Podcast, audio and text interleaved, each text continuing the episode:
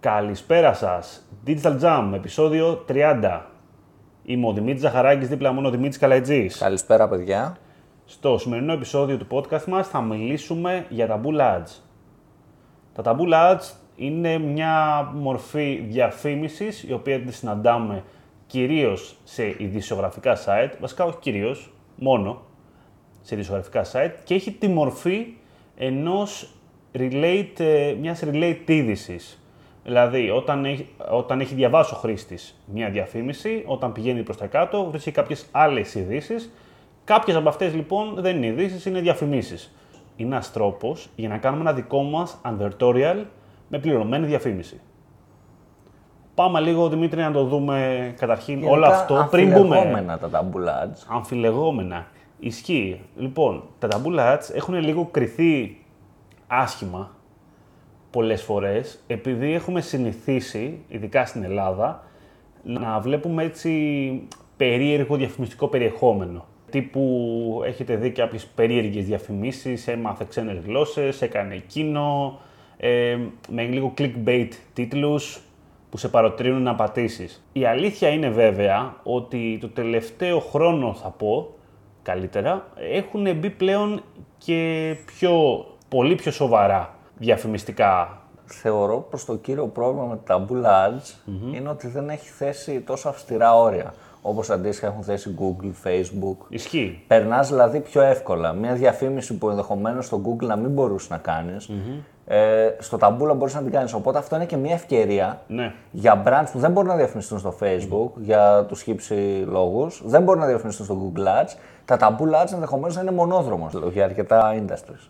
Ε, κυρίως, άμα μπορούμε να πούμε το μεγαλύτερο όφελος του, των Taboola Ads αυτή τη στιγμή είναι το χαμηλό CPC που έχουν. Το κόστος ε, του CPC και του CPM για, ελ- για μεγάλα ελληνικά ειδησιογραφικά site που είναι στο top 10, top 20 του Alexa αυτή τη στιγμή, είναι πολύ μικρό σε σχέση με το να, καταφέ- να πάμε με GDN να το κάνουμε αυτό το πράγμα. Δηλαδή, με λίγα λόγια, ένας οικονομικός τρόπος να διαφημιστούμε σε μεγάλα ειδησιογραφικά sites στην Ελλάδα. Ακριβώς. Αλλά η μεγάλη εικόνα όταν μιλάμε για ταμπούλα είναι ότι μιλάμε για κάτι εντελώς διαφορετικό στη στρατηγική μας. Ναι, μπορείτε να το χρησιμοποιήσετε στο να κάνετε ένα ίσως hard sale, μια hard sale διαφήμιση, αλλά στην πράξη δεν έχει δημιουργηθεί γι' αυτό. Δεδομένου ότι μιλάμε για διαφημίσεις ειδήσεις, παύλα ειδήσεις, παύλα άρθρα, τα οποία βρίσκονται μέσα σε ειδησιογραφικά site, κυρίως εκεί πέρα δίνουμε περισσότερο σημασία στο περιεχόμενο, στο, σε ένα άρθρο με λίγα λόγια. Θέλουμε περισσότερο ο χρήστης να μπει και να διαβάσει ένα άρθρο παρά να μπει και να δει ένα προϊόν και να τα αγοράσει. Το θέλουμε, το λέω με την έννοια ότι είναι και πιο φυσιολογικό για το χρήστη εκείνη τη στιγμή. Ε, ο χρήστης είναι σε ένα mood που διαβάζει άρθρα, σκρολάρει, ξαφνικά βλέπει κάτι με ένα τίτλο που τον ενδιαφέρει. Πού θα βρω σεμινάρια digital marketing στην Αθήνα; Πολύ ενδιαφέρον λέει, με ενδιαφέρει το digital marketing, ας πατήσω. Περιμένει να δει ένα άρθρο εκεί πέρα. Δεν πρέπει να μείνει να δει ένα, κάποιο ψέμα τέλος πάντων. Έτσι. Αυτό είναι λογικό. Είναι λογικό όπως έχουμε συνηθίσει γενικότερα ότι, όταν μιλάμε για ad relevance και landing page experience και όλα αυτά τα θέματα που λέμε πάντα στις διαφημίσεις. Ισχύει και για το ταμπούλα, δεν αλλάζει κάτι δηλαδή. Ε, πάλι θέλουμε ο χρήστης να έχει μια πολύ καλή εμπειρία. Σωστά; Αυτό είναι και το tricky part του ταμπούλα. Ότι πρέπει να είμαστε λίγο πιο creative στο να δώσουμε και content. Πέρα από το να πουλήσουμε το προϊόν μας ή να κάνουμε branding ή whatever χρησιμοποιούμε για διαφήμιση, πρέπει να δώσουμε και content, να γράψουμε ένα ωραίο αρθράκι, να το περάσουμε ενδεχομένως στο blog μας, έτσι ώστε να κεντρήσουμε το ενδιαφέρον του χρήστη. Ακριβώς. Γιατί πετυχαίνουμε τον χρήστη εκείνη την ώρα που θέλει να διαβάσει κάτι, όπως είπες. Ακριβώς. Αν μπορούσαμε να το βάλουμε κάπου στο funnel μας, θα έμπαινε, εγώ πιστεύω, κυρίως στο κομμάτι του awareness traffic για τους χρήστες. Αυτό κυρίως γιατί, άμα βάλουμε το παράγοντα άρθρο μπροστά, είμαστε κυρίως στο πάνω πάνω επίπεδο. Δηλαδή προσπαθούμε με αρθρογραφία να κάνουμε πιο έντονο το ενδιαφέρον του χρήστη για το προϊόν μας ή για το brand μας γενικότερα. Μπορεί να δίνουμε συνταγές. Μπορεί να έχουμε ένα προϊόν μακαρόνια, ας πούμε ρε παιδί μου, βγάζουμε μακαρόνια και να βγάζουμε σαν διαφημίσεις κάποιες συνταγές, οι οποίες συνταγές χρησιμοποιούν τα προϊόντα μας. Ο χρήστης θα το διαβάσει. Ε, δηλαδή το goal μας εκεί πέρα είναι κάτι πολύ διαφορετικό. Προφανώς δεν μιλάμε εδώ, εδώ πέρα για conversion. Αλλά όλο αυτό Προφανώς μιλάμε για ότι φέρνουμε χρήστες κοντά στο προϊόν μας, σιγά σιγά, στη σελίδα μας ίσως, αρχίζουν να ασχολούνται με το περιεχόμενο που ανεβάζουμε. Αλλά άμα το βάλουμε κάτω, μιλάμε για ένα audience, το οποίο έρχεται στο blog μας. Άμα εμείς το χρησιμοποιήσουμε με ένα σωστό τρόπο, μπορεί να μας οδηγήσει σε ένα καλό retargeting audience. Και ξέρεις, τι, στη συγκεκριμένη περίπτωση, σε αυτό το προϊόν όμως, το άρθρο, δεν λειτουργεί μόνο για awareness. Λειτουργεί και για πώληση. Γιατί είναι ένα, μπαίνεις μέσα, διαβάζεις ένα άρθρο που σε περίπτωση που ενδιαφέρεις για τη συγκεκριμένη χρήση, σε κάνει και να αγοράσει το προϊόν. Γιατί έχει testimonials, δηλαδή αυτό βλέπουμε ότι και για ένα άλλο προϊόν, Ναι. για ένα πιο normal προϊόν που όντως δουλεύει, Ναι. μπορούμε να χρησιμοποιήσουμε μέσα αυτό το άρθρο. Όχι μόνο για awareness. Να χρησιμοποιήσουμε testimonials, reviews από πελάτες κτλ. Και, και να κάνουμε το χρήστη να το αγοράσει εκείνη τη στιγμή. Συνήθως, αν παρατηρήσει αυτά τα άρθρα που μιλάμε και για πώληση προϊόντος, που έχουν μια διαφήμιση για ένα φοβερό smartwatch, θα παίζουμε στο άρθρο και ξεκινάει ένα funnel μέσα σε αυτό το άρθρο. Το οποίο σου δείχνει reviews του προϊόντος, το πόσο φοβερό είναι αυτό το προϊόν, ε, το, και Βίντεο με τη χρήση. βίντεο, ε, tutorials, ε, ξεκινάει ένα πάρα πολύ, πολύ έντονο περιεχόμενο και σε οδηγεί στο τέλος στη προσφορά. Αυτό είναι μια σύνηθε στρατηγική. Ε, τώρα, αν μιλάμε για ένα οποιοδήποτε άλλο προϊόν, εγώ σίγουρα το θεωρώ ένα, μια ωραία ιδέα για να φέρουμε χρήστες κοντά στο περιεχόμενό μας με οικονομικό τρόπο, όταν δηλαδή το SEO δεν είναι η εύκολη λύση, θα το πω έτσι, το ταμπούλα είναι ένα, μια εύκολη λύση να φέρεις πολύ traffic. Το πόσο quality είναι αυτό το traffic εξαρτάται, θα πω τώρα εγώ, με το optimize που θα κάνουμε, με τους τίτλους που θα χρησιμοποιήσουμε. Προφανώς άμα χρησιμοποιήσετε πολύ clickbait τίτλους θα γίνει χαμός. Θα μαζέψετε πάρα πολλά άκυρα clicks που δεν τα θέλετε ίσως εν τέλει. Μπορεί και να τα θέλετε, αναλόγως τι θέλετε να κάνετε. Οπότε όλο αυτό το οριθετούμε εμείς, Να. τη μορφή που θα έχει το funnel μας. Γενικότερα πιστεύω θα μας ανεβάσει το bounce rate, η χρήση ταμπούλα, σε κάθε περίπτωση. Ενδέχεται ναι. Εδώ όμως μπορούμε να απαντήσουμε στο εξής. Το ταμπούλα, άμα κάτι έχει αλλάξει τα τελευταία νομίζω 3-4 χρόνια, είναι ότι έχει βάλει ένα pixel. Ναι. Πλέον έχει το δικό του tag, το αντίστοιχο ταμπούλα pixel. Πώς έχει το Facebook, πώς έχει το η Google, το Snapchat και ούτω καθεξής. Το ταμπούλα pixel είναι εντάξει, okay, είναι κάτι απλό γενικότερα, δεν κάνει, δεν κάνει θαύματα, έτσι. Ε, αρχικά ξεκινάμε, το χρησιμοποιούμε σαν tag ώστε να, για remarketing, Οπότε να πάρουμε audience και να το χρησιμοποιήσουμε μετά. Και για να έχουμε κάποιο lead, για να έχουμε κάποιο conversion. Αυτό μας βοηθάει αντίστοιχα για να, κάνουμε, να κάνει δηλαδή το ταμπούλα καλύτερο optimize. Δεν έχει τρελές δυνατότητες που ίσως να έχετε συνηθίσει σε κάποια άλλα διαφημιστικά δίκτυα. Από την άλλη θα πω ότι είναι τίμιο αυτή τη στιγμή τουλάχιστον. Έχει δυνατότητα να ορίσετε ένα στόχο, ένα CPA ίσως, έχετε δυνατότητα να, να κάνετε Εγώ δεν θα το optimize. πρότεινα να πάρει αυτό στο ταμπούλα. Δεν το Τώρα- πρότεινα να σου πω Εντάξει, δεν γιατί. μιλάμε για το machine learning της Google, μιλάμε για κάτι υποδιέστερο. Οπότε θεωρώ ότι θα δούλευε πιο δύσκολα. Δηλαδή δεν... Κοίτα, θα δουλέψει όχι, να, για το CPA, ναι, και εγώ συμφωνώ. Εντάξει, το να το αφήσεις για optimize για conversions δεν είναι κακό. Εγώ το έχω δει να δουλεύει. Μου είχε κάνει και εμένα εντύπωση, αλλά δουλεύει. Ε, από το να το αφήσει ένα δηλαδή traffic σκέτο είναι καλύτερο, σίγουρα. Ναι, ναι, εγώ, όχι, εγώ σου λέω για το CPA. Το traffic στο ταμπούλα, το σκέτο traffic, είναι αντίστοιχο του πόσο χάλια είναι το traffic στο Facebook και στη Google. Άμα του βάλεις maximize traffic, ξέρεις τι να περιμένεις.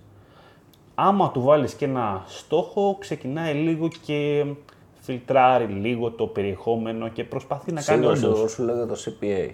Το CPA δεν το, Το CPA πιστεύω. δεν το πιστεύω και σε άλλες πλατφόρμες, οπότε Ναι. ούτε εκεί θα μπορούσα να σου πω το πιστεύω. Τώρα να μπούμε λίγο. Δεν είπαμε βασικά παράδειγμα, είπαμε; Αυτό τώρα σκέφτομαι. Είπαμε Όχι, παράδειγμα. δεν είπαμε. Δεν είπαμε παράδειγμα, ξεκίνησαμε να λέμε γι' αυτό και δεν είπαμε. Ένα παράδειγμα που σκέφτομαι τώρα εγώ, χρήση του ταμπούλα.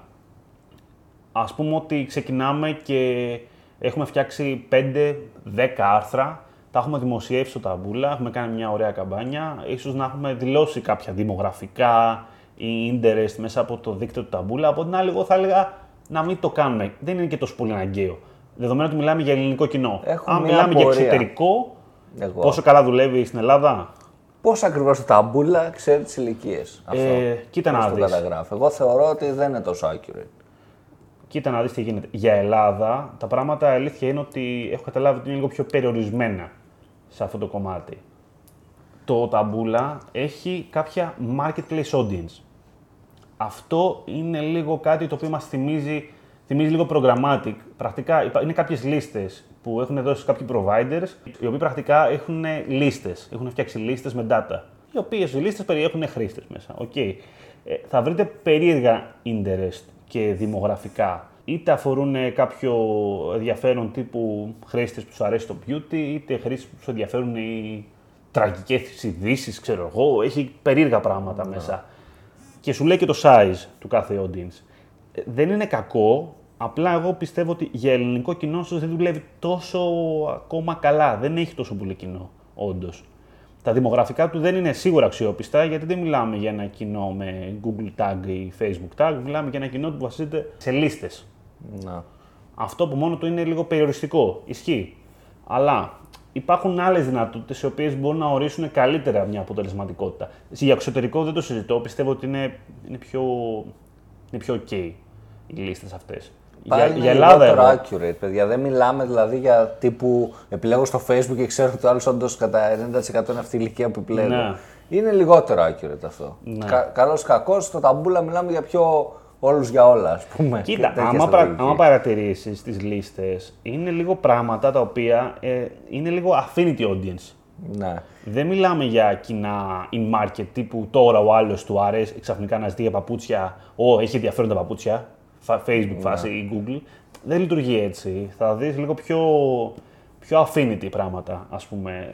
Pet lovers, OK, είναι πολύ γενικό μπορείς να πεις Εντάξει, τώρα. ενδεχομένως αυτό μπορεί να καταγράφει και χρήστες που μπαίνουν σε sites ε, ορθογραφικά σχετικά με τα ζώα ή κάτι τέτοιο. Μπορεί να το. το δίνει και Ενδέχεται. έτσι. Δεν, αυτό δεν το ξέρω αλήθεια, δεν το έχω ψάξει άμα το λειτουργεί και έτσι. Από τα interest και μόνο καταλαβαίνω ότι είναι και λίγο εκ του ασφαλούς μερικά. Δηλαδή μπορεί και να είναι όντως σωστά, αυτό θέλω να σου πω. Ναι. Επειδή είναι τόσο affinity. Τώρα, ε, κάτι το οποίο είναι καλύτερο από το, τα marketplace audience, εγώ θα έλεγα ότι είναι η δυνατότητα να στοχεύσουμε συγκεκριμένους publishers. Αυτό είναι πολύ δυνατό. Βασικά, συγγνώμη, γιατί είπα κάτι λάθος τώρα. Δεν μπορούμε να στοχεύσουμε συγκεκριμένους publishers, αλλά μπορούμε να εξαιρέσουμε publishers. Αυτό είναι ακόμα δυνατότερο.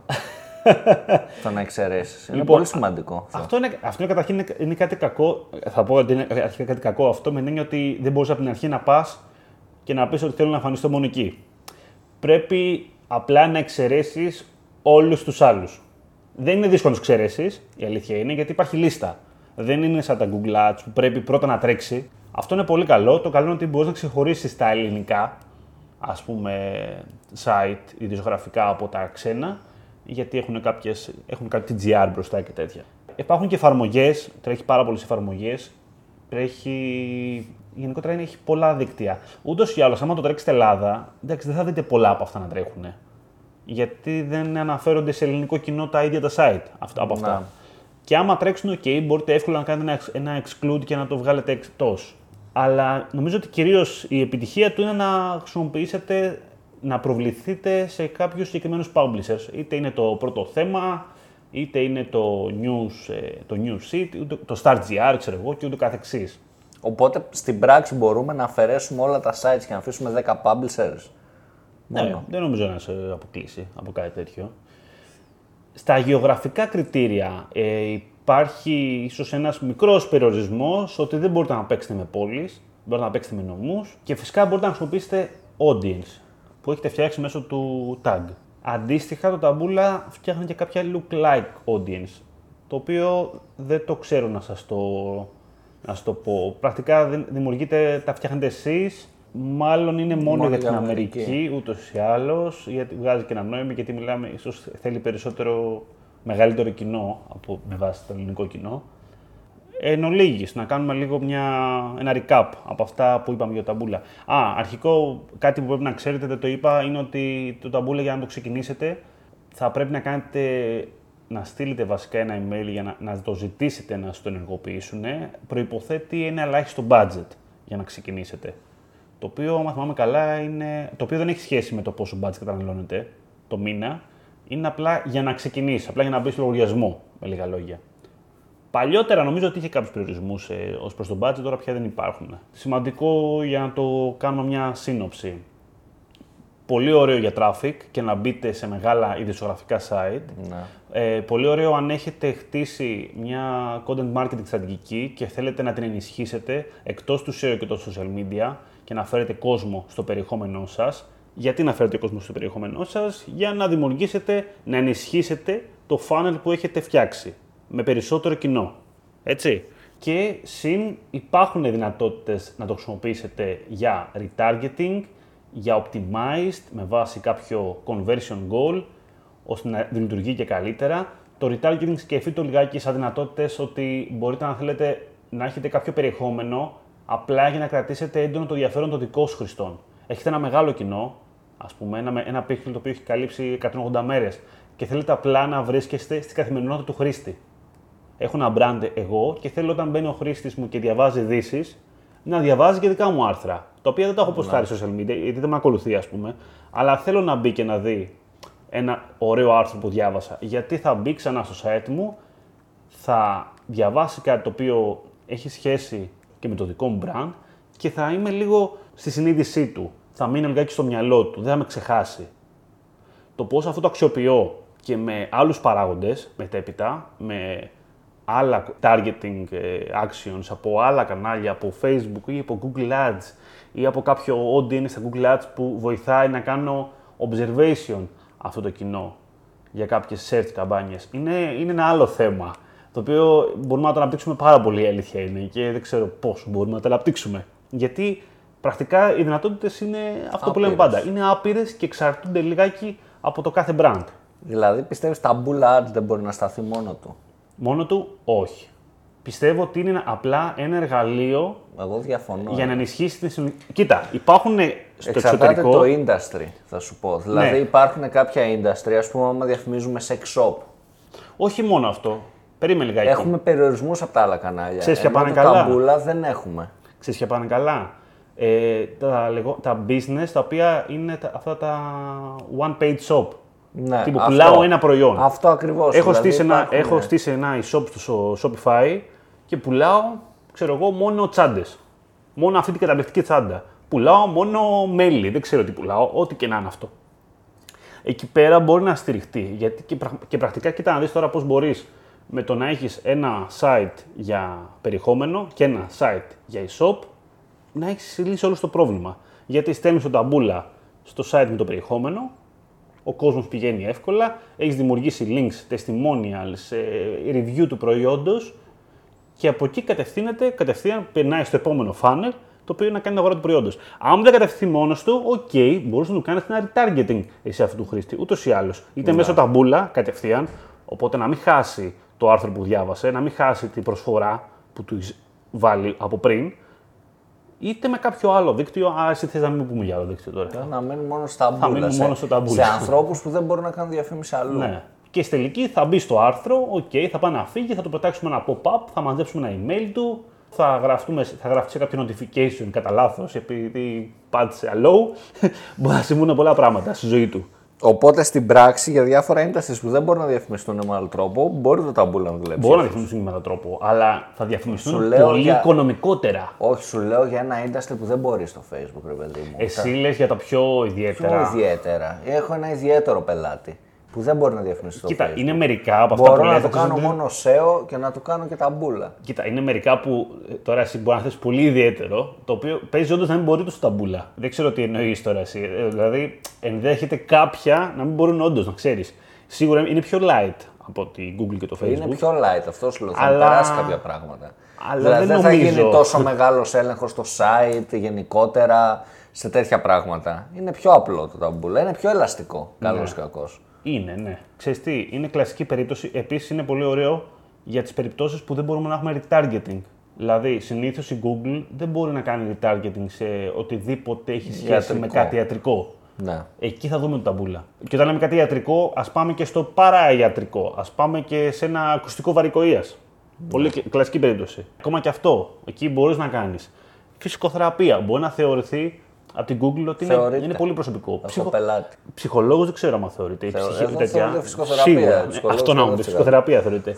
Οπότε είναι ένα μικρό άνοιγμα για, σαν εργαλείο. Γι' αυτό σου λέω για ιδιαίτερα, δεν σου λέω μόνο σεξουαλικά. Ναι. Αλλά στη φάση του, κοίτα λιγάκι, μιλάμε έτσι κι αλλιώς για ένα ιδιαίτερο placement. Γιατί δεν αποσκοπεί στο να ο άλλος δεν έχει button. Ναι. Ο άλλος δεν σου λέει αγόρασε τώρα. Δεν σου κάνει καμιά προτροπή. Η προτροπή του κυρίως είναι να πας και να διαβάσεις κάτι. Το τι μέσα εσύ κάνεις εκεί πέρα είναι άλλο θέμα.